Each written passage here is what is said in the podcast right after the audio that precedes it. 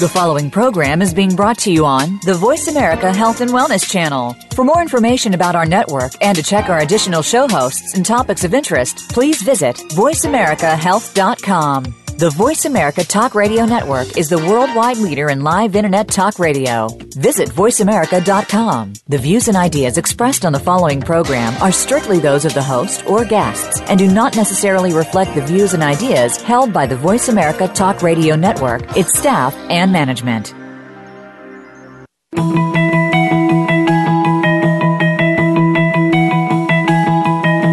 Welcome to Vision Talk Radio with Dr. Bob. If you're interested in keeping your eye health top notch throughout all of the stages of your life, this is the program to listen to right now. We'll discuss the latest treatments and technologies to help battle vision related disease, as well as bring you tips and proven methods to keep you seeing well now and as you age.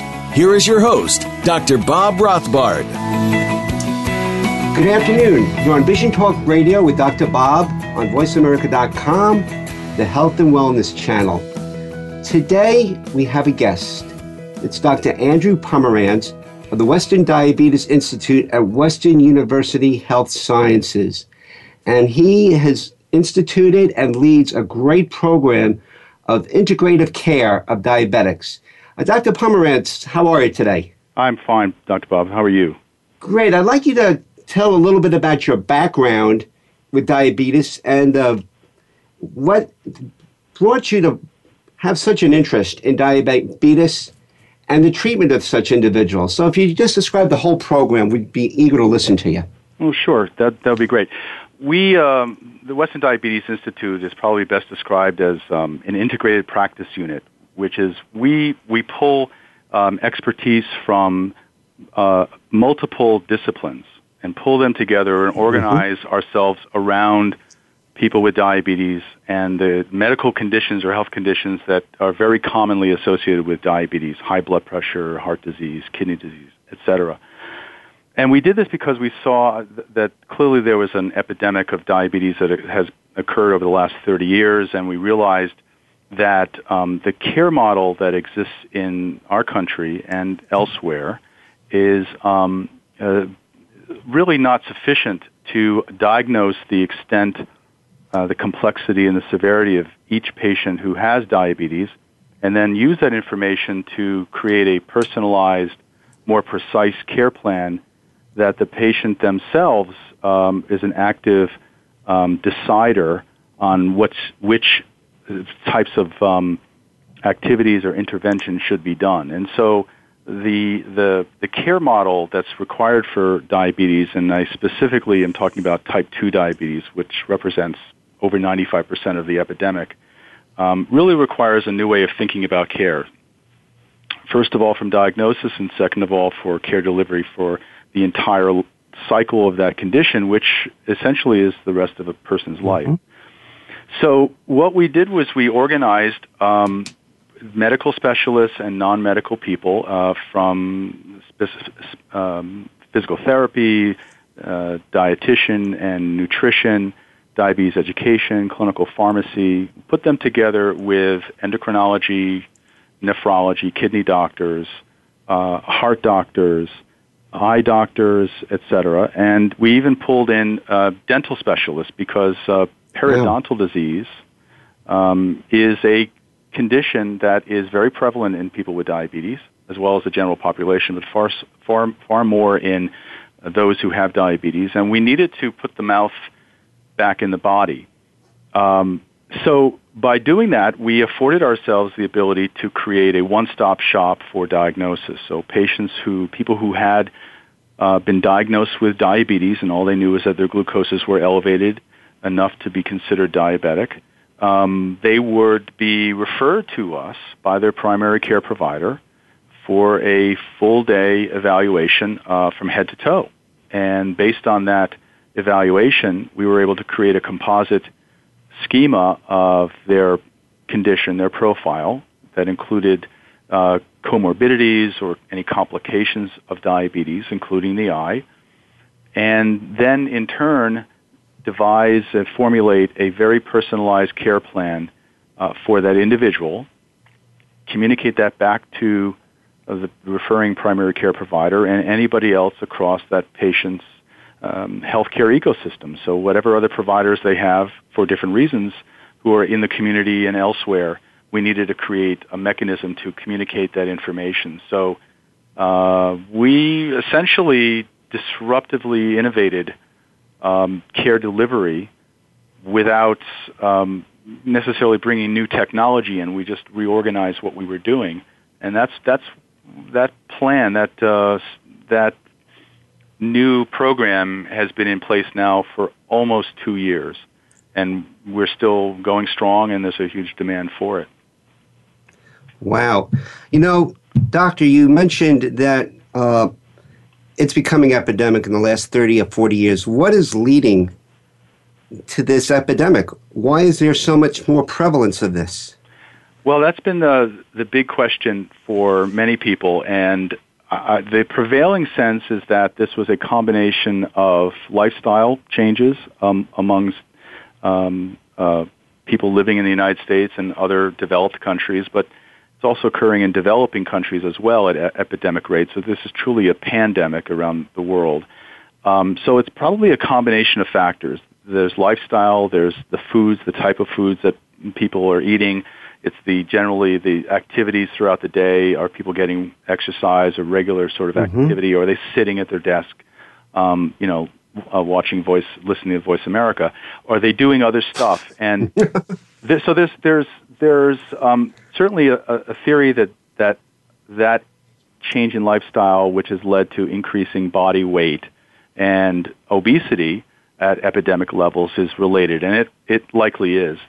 Uh, but I can say that there are other uh, theories that pertain to um, the the gut microbiota that also may be contributing to um, the obesity and the, the, diabetes epidemic. I think that uh, we need to keep our, our minds open as to what really could be the underlying causes. But certainly, within the last 30 years, uh, this is too fast for our own human genes to change. So there has to have been a combination of uh, environmental factors and maybe even microbial factors that uh, are vital in making us who we are as humans. So um, I would say that uh, we all need to to work on what we can as far as if there are lifestyle changes that need to occur. Uh, but I have a sense that there there's a, a deeper explanation that um, we'll learn about. And your program is located in Pomona, California, which is in Southern California. That's the Western uh, Diabetes Institute. Right.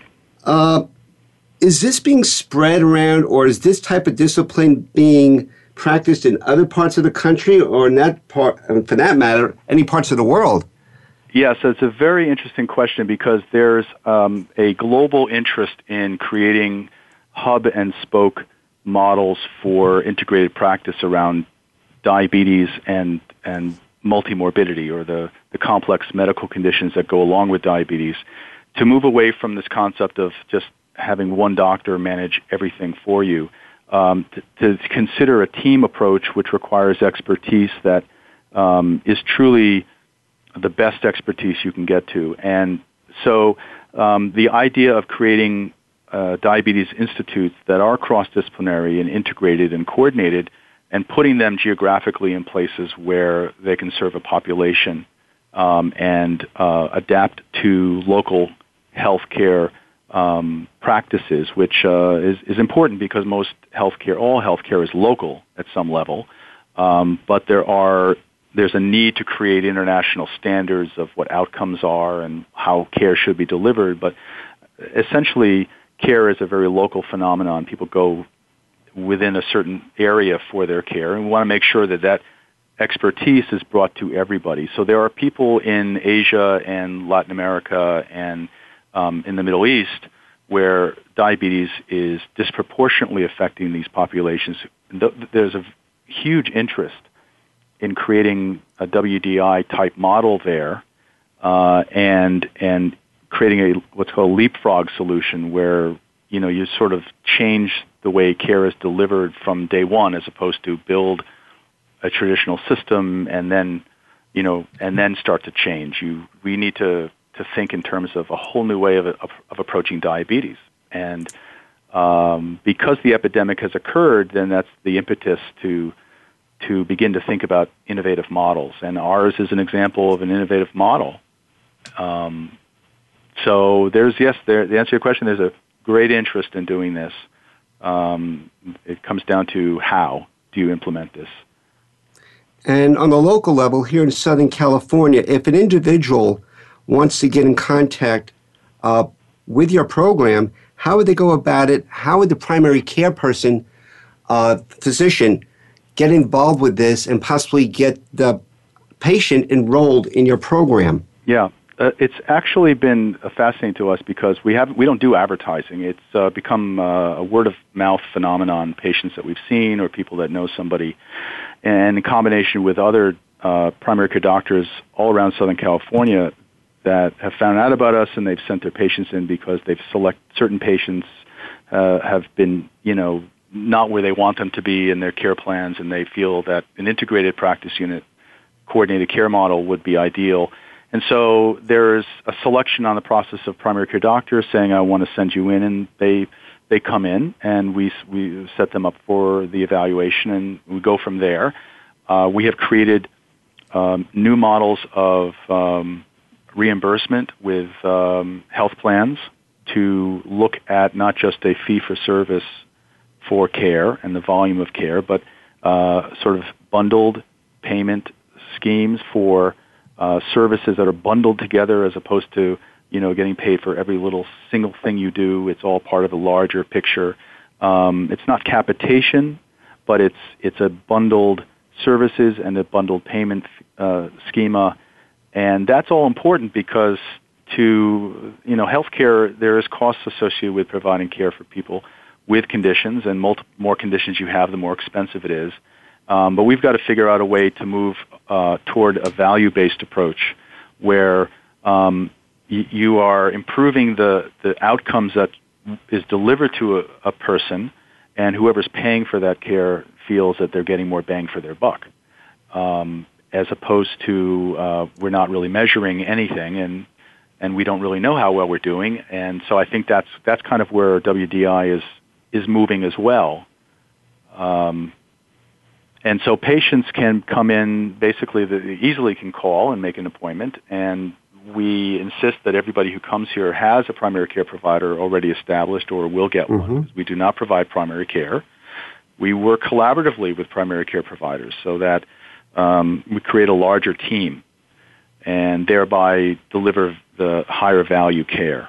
And that's the model. Um, and it's it's captured. It's it's really gained traction and capturing interest uh, of a lot of people, and so including the payers, health plans who are starting to recognize this, and the the, the consumers of the care uh, have easily seen the value proposition for them, um, and uh, so we we will see over time uh, what the ultimate uh, larger outcomes are. But in the short term, people are feeling that it is uh, worth putting a day in with us and and being part of this model.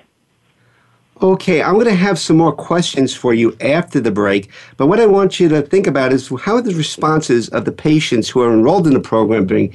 And we are going to be taking our first break now. You're on Vision Talk Radio with Dr. Bob on the VoiceAmerica.com channel on health and wellness.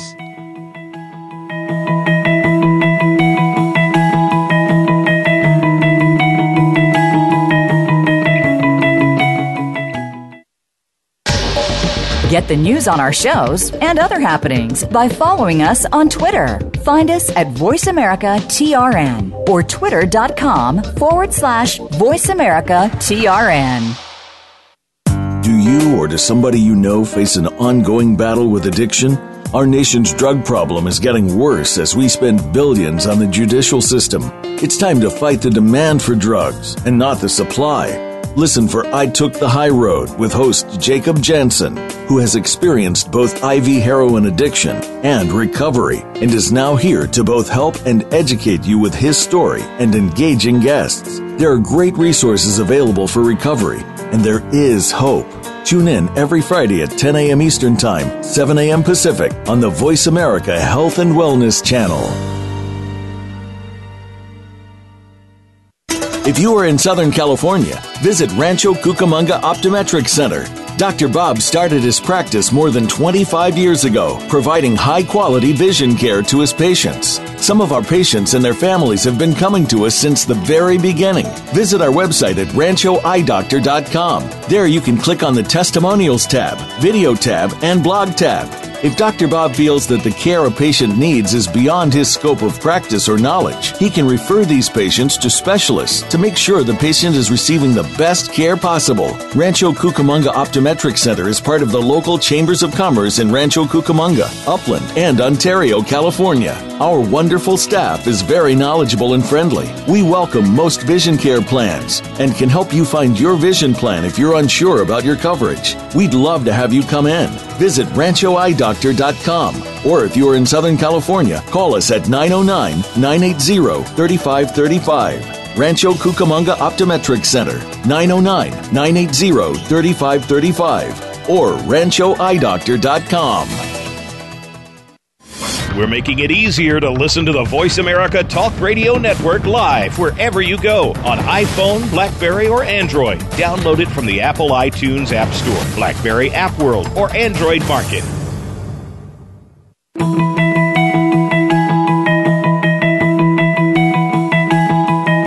You are listening to Vision Talk Radio with Dr. Bob Rothbard. To reach our show, please call in to 1 866 472 5792. That's 1 866 472 5792. Or you can send an email to ranchooptometric at verizon.net.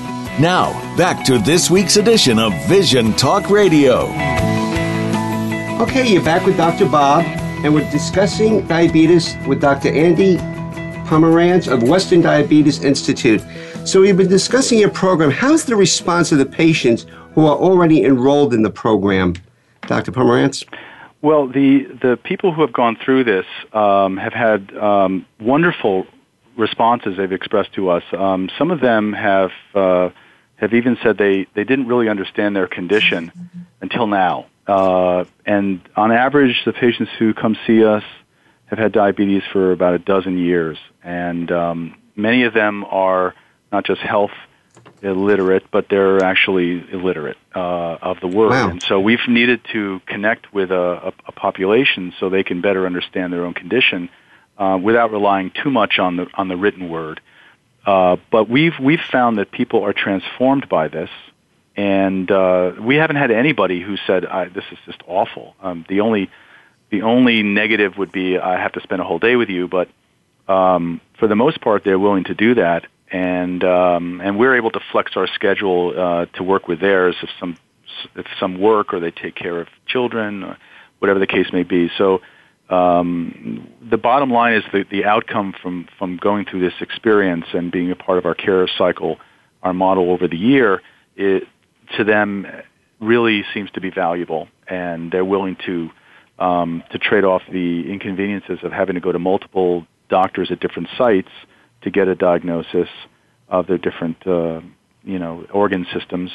Um, with the idea of spending an entire day in one place. But we, we provide a lunch for them, and that's part of their educational uh, experience that first day. So we don't we don't starve them. We we, we feed them, and uh, uh, it, generally it's an incredibly um, uh, positive experience. And um, you know, I I, I, th- I think the big the big response we get from people is that everybody should be di- you know, managed this way, and so we uh, very happy with that, of course.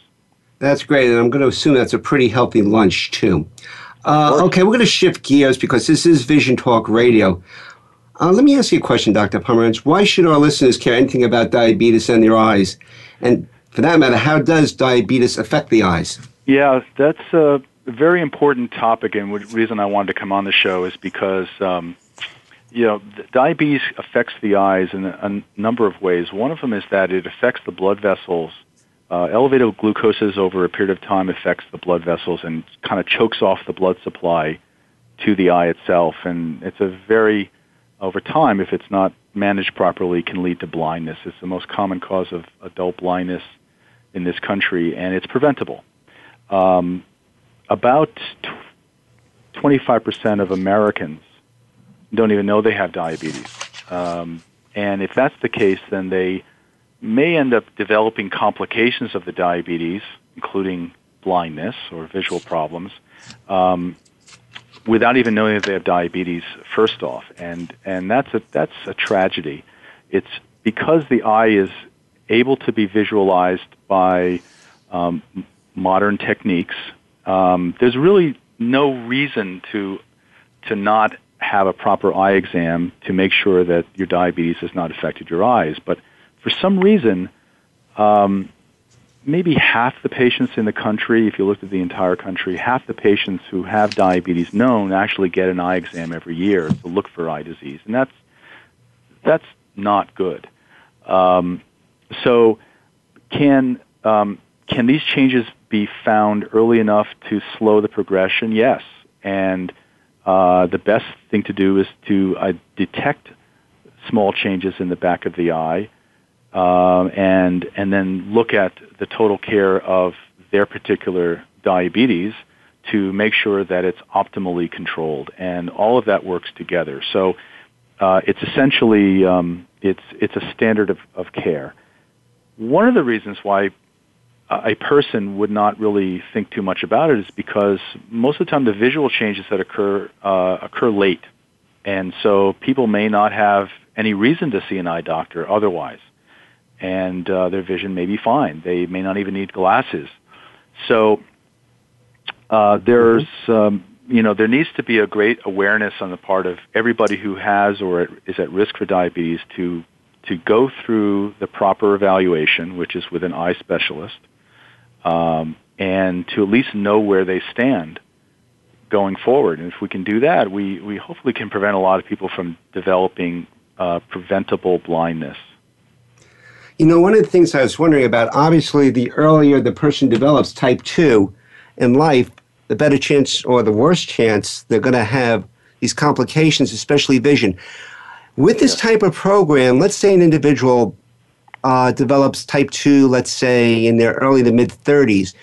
With this type of care, can we foresee, because I'm an eye doctor myself, an optometrist, could we foresee that they can go throughout the whole life, lead a normal life into their 70s, 80s, and maybe even 90s without developing these changes in vision, or eventually something's going to give you feel? Yeah, the complications of diabetes, including the eye, are not a fait accompli. They're not um, you know, it's just not everybody is destined to have problems oh, really? regardless of control. So the key the key point of going through uh, a screening for the eye as well as screening for other complications is to is to find out if patients already are having uh, problems that need to have a different type of intervention, whether it's a tighter control of their glucose or their blood pressure or the lipids, um, sometimes that's not really optimal. And so changes that are developing can be stopped from progressing and, and maintained in that sort of state of, of mild disease of the eye. And they could stay that way for the rest of their life. They're not destined to develop major visual problems. But they can also develop glaucoma, increasing pressure in the eye, and some of them can, de- and more people can develop cataracts who are diabetics than those who aren't. So there are a number of eye problems that need to be looked for, and the only way to to really uh, improve the outcome for anybody who has a condition that can lead to that is to keep a very close, I hate to say it, keep a close eye on them, and um, and just so they understand their their condition, and not wait for symptoms to develop to uh, or say the absence of symptoms is telling them that they're okay. They can certainly have disease and not have symptoms until it's really far along. And um, but it, to to be concerned that they have diabetes and therefore there's nothing they can do or it's, it's going to happen anyway, I think is first of all wrong. Um, there is a lot you can do, and you can maintain one. One can maintain oneself in a very optimally controlled healthy condition and control the disease and not be controlled by it. And I think that that's the world that we live in today. We couldn't really say that 30 or 40 years ago. Um, we can say that today. And uh, people would do themselves a great favor if they make sure that they have gotten all the screening and preventive measures that they can so they know where they are. Um, and there's no reason not to look. And one of the things that's really interesting to me is, as an optometrist, there have been a couple of situations where all of a sudden the patient will notice a big change in their vision. I mean, within a day, they can be almost like 2400 where they can't see anything and all of a sudden they become 2020 the next day and i mean that literally mm-hmm. and that to me is one of the first especially when they have all the signs of thirst and we will send them over for referral to their physician to check the sugar more times than not that is the problem we're able to follow and i've followed many of these individuals uh, that have diabetes and normal retina and we're able to dilate them and check them but one of the things again the same concern I have. All of a sudden, they've been diabetic for 10, 12 years, and all of a sudden their vision changes and changes dramatically. They've been diabetic, and I send them to their physician, and sometimes the sugar doesn't change. And I'm always wondering with that, eventually the prescription will level out. So this is one of the things where optometry is involved, and optometry has been uh, following many of these patients until the time they're just about developing significant retinopathy, where they have to be referred to an ophthalmologist for possible laser to deal with these problems. Mm-hmm. One of the questions also that I want to know is that if I have diabetes, uh, and all of a sudden I become insulin dependent versus the non insulin dependent. How does that change the prognosis of the situation or the severity of the situation? Uh, severity of the, of the, of the pertain to the eye. Uh, um, yeah, is it going to be? Is it going to indicate that hey, I have a better chance now of losing some of my vision due to the fact that all of a sudden I'm starting insulin? Right. Uh, you know, it's interesting you ask that question because there are a number of people who are are under the misconception that if I start insulin, I'm going to go blind, um, and and that isn't the case. Uh, what what sometimes happens is that people uh, require different types of medicines to control their blood glucose, and, and sometimes that ends up being an insulin preparation.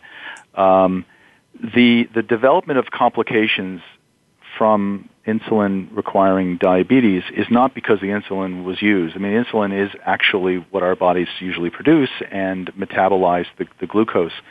So, um, uh, using insulin is not a uh, does not contribute to eye disease. What, what's contributing to the eye disease is likely the poorly controlled glucose that had been existing prior to starting the insulin. And so sometimes what people see is they know somebody who developed blindness after going on to insulin, but what they don't see is the, the continuum of progression of disease that, that led up to that point. And that is really what needs to be under control. So the insulin itself is it, going on insulin is, is not uh, a risk for developing blindness. It is poorly controlled diabetes and poorly controlled elevated blood sugars for a long time that is the risk to the eye. Okay, uh, one other question, and we'll probably handle it afterward. If a person's on insulin and they're type 2 and they've just gone on it, did they ever improve themselves either through diet or through exercise or both to be able to get off the insulin and so forth? And we'll probably want to answer that question after the break. And right now, you're on Vision Talk Radio with Dr. Bob on the VoiceAmerica.com channel.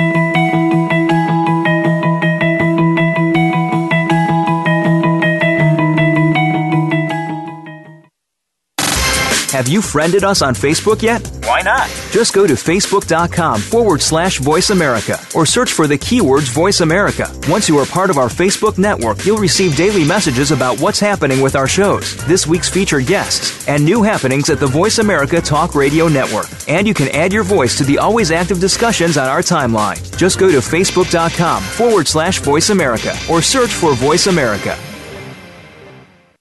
If you are in Southern California, visit Rancho Cucamonga Optometric Center.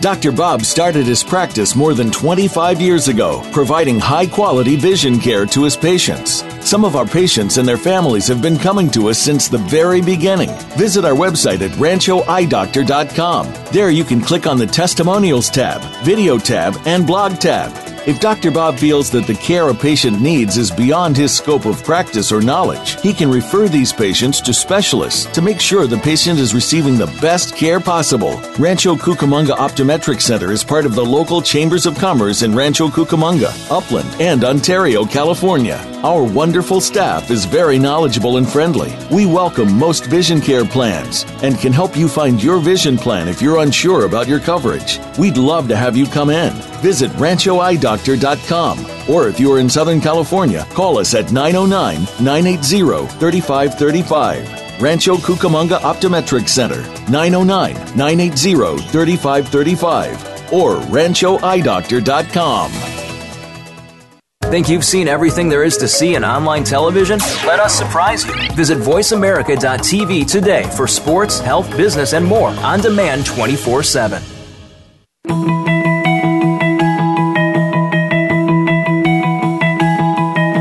You are listening to Vision Talk Radio with Dr. Bob Rothbard. To reach our show, please call in to 1 866 472 5792 that's 1 866 472 5792. Or you can send an email to ranchooptometric at verizon.net.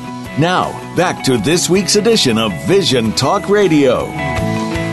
Okay, you're back with Dr. Bob. Dr. Pomerantz. Yeah. Uh, you know, I'm sure that uh, a lot of people with diabetes are aware that they need an annual dilated exam. In actuality, how many people are actually getting it? No, that's a very good question. Uh, there's a disconnect between uh, the understanding of the importance of, of, eye care in having diabetes and those who actually undergo the screening. Um, so uh, the the surveys that have been published recently by American Diabetes Association, actually about a year and a half ago, uh, showed that almost 100% of people who have diabetes knew that there was a risk of blindness, um, and uh, but yet 20% of people had not had an eye exam in, in the, the previous 12 months. So there was, there's a disconnect between understanding it uh, and actually acting on that understanding in, in a, a, a, um, a self uh, beneficial way. Um, if you look at CDC data, Centers for Disease Control and Prevention, uh, they survey uh, known people with diabetes uh, who are adults throughout the country, and the rates of uh, annual eye exams runs anywhere from tw- between 50 and 60 percent, uh, and that's across Medicaid, Medicare, and commercial insurers. So uh, that's that's clearly unacceptable, and um, so there's there's a great need to to think about how can we make that um, you know close to 100 percent of people getting what they need as far as preventive care. Uh, so there's there's a, a, need for increasing awareness, and some of it may be the inconvenience of having to go to uh, an eye doctor for my diabetes, unless you know I, I also go for other reasons to the eye doctor. Uh, so some of it may be the way our system is set up, and um, part of what WDI does is it says, well, at the very least, we will do a, a retinal eye exam a full dilated eye exam in your evaluation, and we will link you to ongoing care as needed, whether it's here with our optometrists or it's uh, to uh, that, that individual's optometrist that they just haven't seen in the last few years. So uh, there's a lot of options, but we're increasing the access to diagnosis and access to care by doing that. With the people whom you're working with, mm-hmm. At uh, the Western Diabetes Institute, fortunately or unfortunately, how many people have really lost useful vision that you've seen or outside of uh, the Western Diabetes Institute? Patients whom you've come in contact with and so forth. We, we have at the Institute seen about less than 10% of our population needs immediate referral for laser um, surgery, laser treatment for um, proliferative or active retinal disease. So it's it's it's encouraging that we're not seeing a whole bunch of people who are who are in urgent need, but um, there there are a significant number of people who are kind of on the continuum where they're they're on their way, and so they they are very close from from being somebody that we would observe over the a nine to 12 month period to we're going to be referring them to a retinal specialist early. Um, but probably uh, a very small percentage uh, are already blind. Um, so again, it, that's not a necessarily representative uh, sample from the greater population, but it's who we're seeing, and these people are coming in poorly controlled. So about a third of uh, the patients that we see in our cohort do have evidence of diabetic retinal disease. Um, and about 8% of them need to immediately go over to the retina specialist. So that's kind of what the numbers look like. So two thirds of our patients have no retinal disease and no disease of the macula at, at presentation.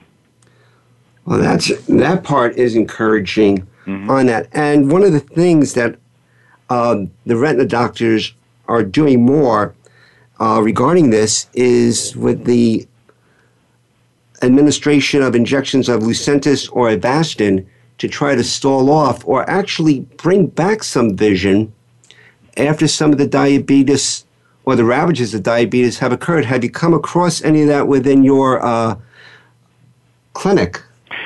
Well, yeah, that extends outside our specific institute. So we mm-hmm. collaborate through our eye care center, uh, which is uh, run by um, Western U optometrists. Uh, they have a very close relationship with ophthalmologists who are retina specialists, and um, they those patients can undergo these um, newer techniques, newer procedures that um, we're hearing is are having wonderful effects on people. Um, like anything else in medicine, it needs to be sort of personalized and tailored to the individual patient. And but certainly, it's an option to be con- to consider. And if a patient were to find them, person were to find themselves in that position, uh, needing a retina specialist, it would be another option to consider. So it's again another reason why we should not throw up our hands and be encouraged uh, and be very proactive. Uh, we certainly don't ever want to get to the point where we have to be considering which which procedure am I going to get to improve my vision. We'd like to be able to make sure that nobody goes on to get that and uh, you know put the retina specialist out of business. That would be the ultimate goal. It sure would be. It's such a ravaging disease. Uh, another thing that comes to mind because I see these patients in my office, and that's with the genetic predisposition, not only to type 2 diabetes, because a lot of times they might be inheriting, or quote, inher- inheriting the lifestyle, but the ravages of diabetes uh, is there a genetic predisposition for someone perhaps to be more susceptible to vision loss or other losses such as kidney and so forth? Or is it just basically, uh, what do I want to say, the way they care for themselves, their eating habits? How much of this is genetic and how much do we look at this with the person for their risk factors of developing certain problems, including br- blindness from this? Oh, that's a very um, tough question to answer. Uh, in that, for for type two diabetes, uh, the the field of, of genetics and genomics is really um, still rather virginal. There's um, there are a lot of potential genetic components to not just diabetes and why people get diabetes, but the complications and the susceptibility. So all of that is is under um, a lot of investigation. Um, and largely, we're so early into this epidemic that uh, some people, you know, have never been looked at as far as a population and an ethnicity or, um, you know, kind of a cultural sense of what's the environment that they live in and what's the genetic makeup. So a lot of this is more questions than answers, uh, as opposed to type one, which is is really better understood as far as the genetic makeup. Uh, what we need to do, though, is as we're trying to figure out what this diabetes epidemic and pandemic is, is think in terms of the heterogeneity of each individual. Every every diabetic is uniquely different from another from the next one, and part of what our model does is it it looks at the phenotypic heterogeneity, phenotype as opposed to genotype. Phenotype is how what are the outward manifestations of a condition. So what's the level of the eye disease, what's the level of the of the oral periodontal disease, heart disease, etc. And there's a, probably a great deal of pattern uh, that exists in populations with diabetes that we have not hitherto been able to appreciate, and we need to um, because we need to understand how this condition can play out in different people and um, it's probably a big story between the genes and the environmental pressures that people live in uh, that uh, make a difference in why somebody's more susceptible to eye disease and, and others are more susceptible to kidney disease and all of that we need to we need to know more about. We need to learn, and um, eventually this information, as as it becomes available and the, the, the research b- begins to demonstrate that there are connections between genes and environment within populations, is uh, allow us to target medications toward um, individuals based on their genetic makeup as well as some of their phenotypic makeup so that we're not just treating everybody the same way. And we can really move toward precision-based care, um, as is done with HIV disease uh, as well, that we know more about a lot of times what's going on with HIV and the individual who has HIV, we know more about that relationship than we do about diabetes and that individual's relationship to diabetes and everything that goes along with their diabetes. Uh, so we have a lot to learn in, in diabetes care, uh, and we cannot just assume that we uh, have learned everything we need to learn. No, one of the things I have my patients saying this, and I know you come across it too, is feeling that, hey, uh, my primary care physician looks into my eyes uh, and examines me. Isn't that enough? Why do I need to go through a diabetic eye examination? Yeah, no, we get that uh, we get that question from time to time, and it's understandable. Generally, when a when you go in to see your doctor, uh, your primary doctor, and they take a um, an ophthalmoscope and look inside, you know, looking through a keyhole, um, they generally don't dilate the eye. They don't put medicine medicine drops in that cause your your pupils to to dilate widely. So what what's happening is that the light is shining in, and you're seeing just a portion of the back of the eye, the retina, where the blood vessels are, and where the light sensors are that we then get transferred to the brain for vision. So um, there's this. It's an incomplete exam, so you really can't. You only see what you can see, but it's like looking through a keyhole into a room.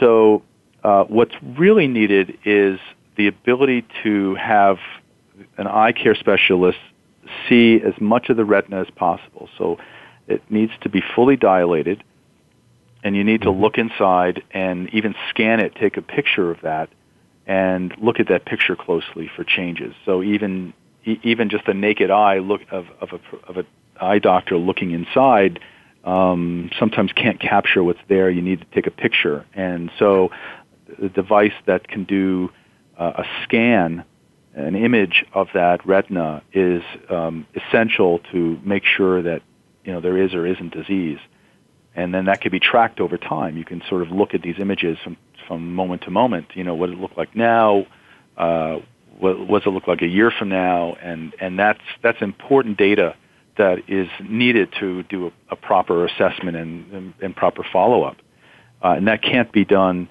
with just an opth- uh, ophthalmoscope exam in in a doctor's office. So the the the uh, it's done for different reasons, and not everybody needs a retinal scan. But if you're a diabetic uh, if you have diabetes of any kind, you're one of the people that needs to have an annual dilated eye exam uh, for proper assessment to not miss um, disease that may not be readily seen by an ophthalmoscope. Exactly, and measuring the progression over time is extremely important. Okay, we're coming up against break. You're on Vision Talk Radio with Dr. Bob on the VoiceAmerica.com Radio, and we are with Dr. Andrew Pomerantz discussing diabetes.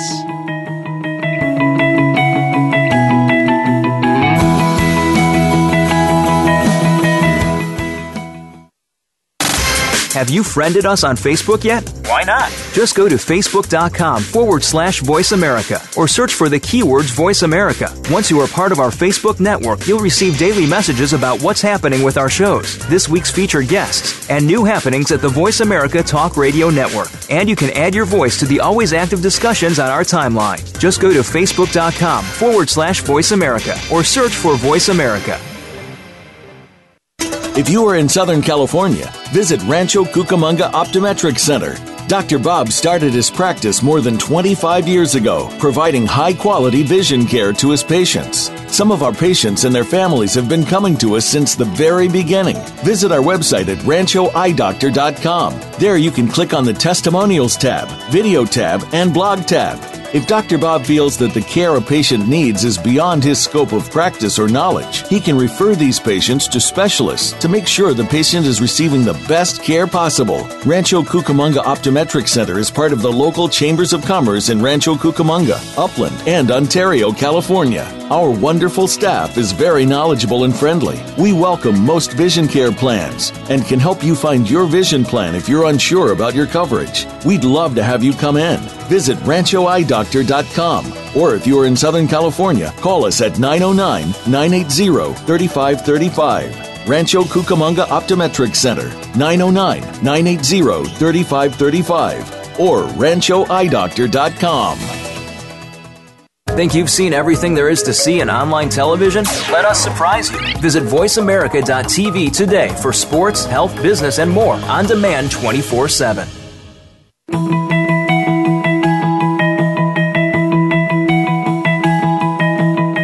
Listening to Vision Talk Radio with Dr. Bob Rothbard. To reach our show, please call in to 1 866 472 5792. That's 1 866 472 5792. Or you can send an email to ranchooptometric at verizon.net. Now, back to this week's edition of Vision Talk Radio. Okay, back with Dr. Bob. Dr. Pomerantz got a question. Uh, how do you lower the risk of both diabetes and also the consequences of it regarding the visual system?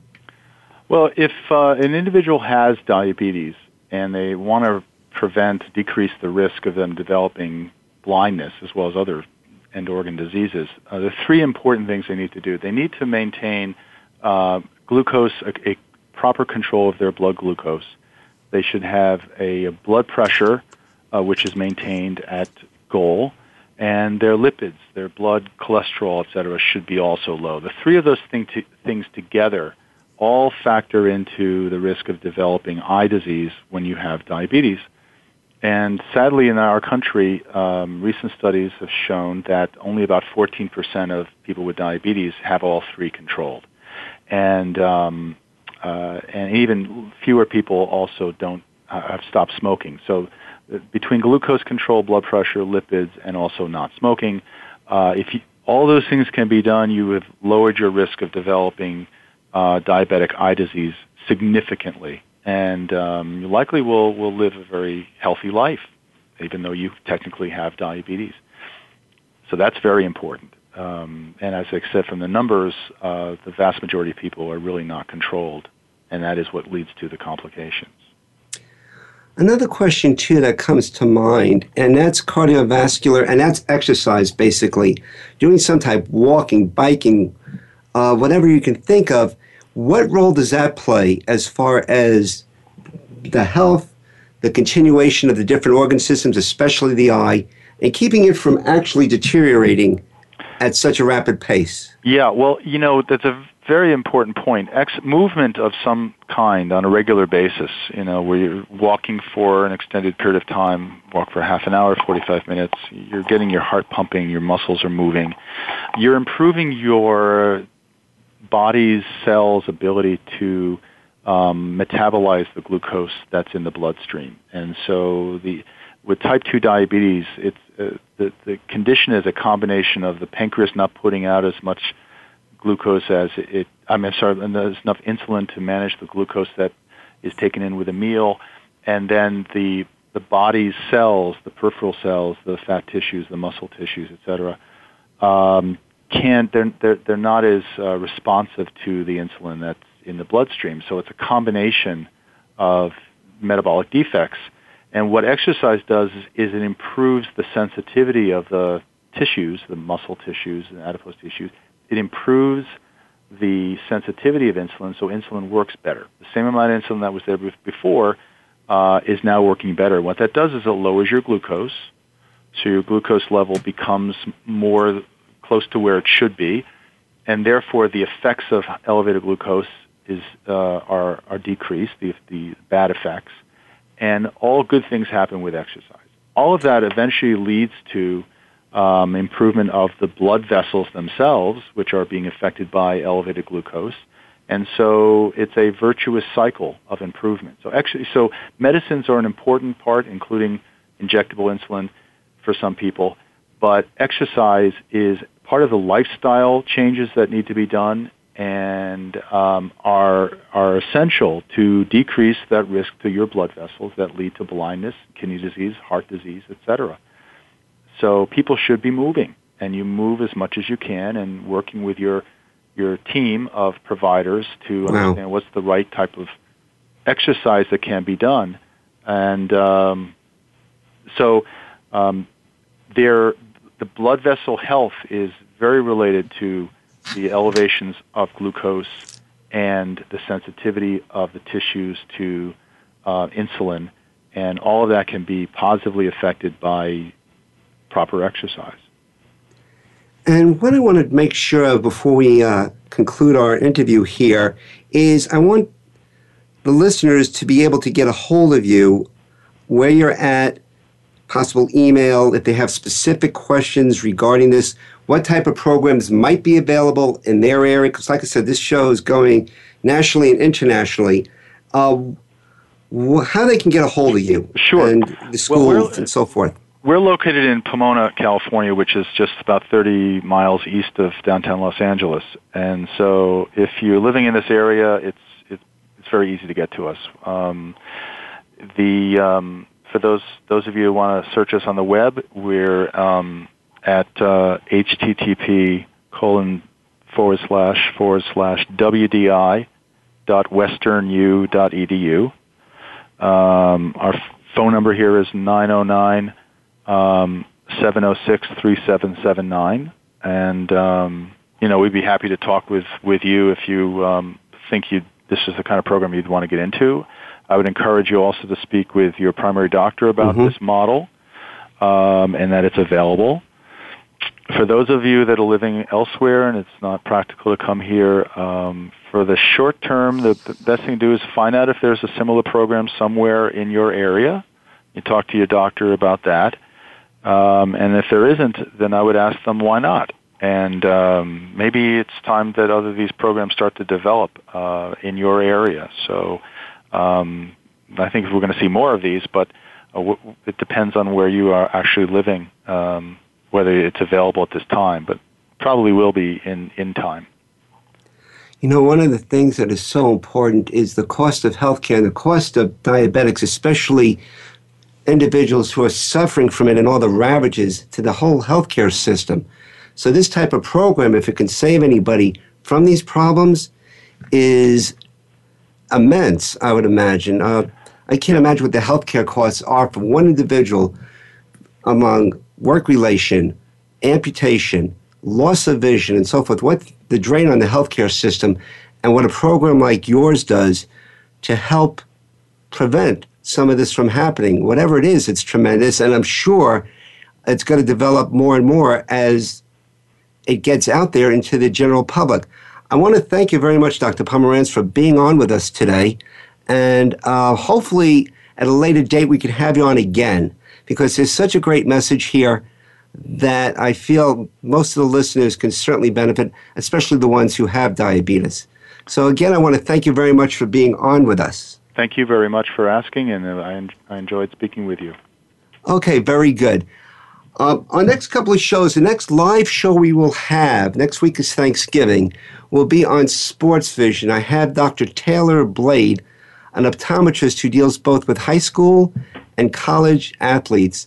And that's an area I'm very knowledgeable at because it deals with an area called vision training, deals with coordination of the eyes, deals with actually being able to see depth to track a baseball. Wow.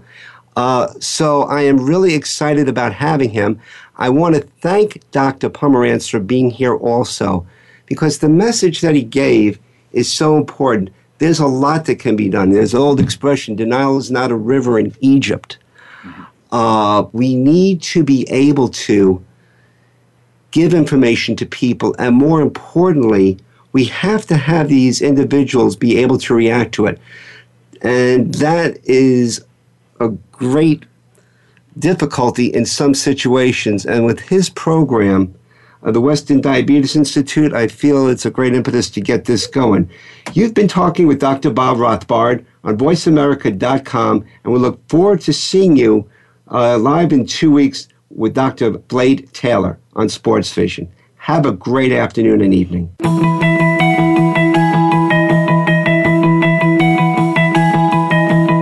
You for tuning in to Vision Talk Radio with Dr. Bob. We'll be back next Thursday at 4 p.m. Eastern Time, 1 p.m. Pacific Time on the Voice America Health and Wellness Channel. Have a great week.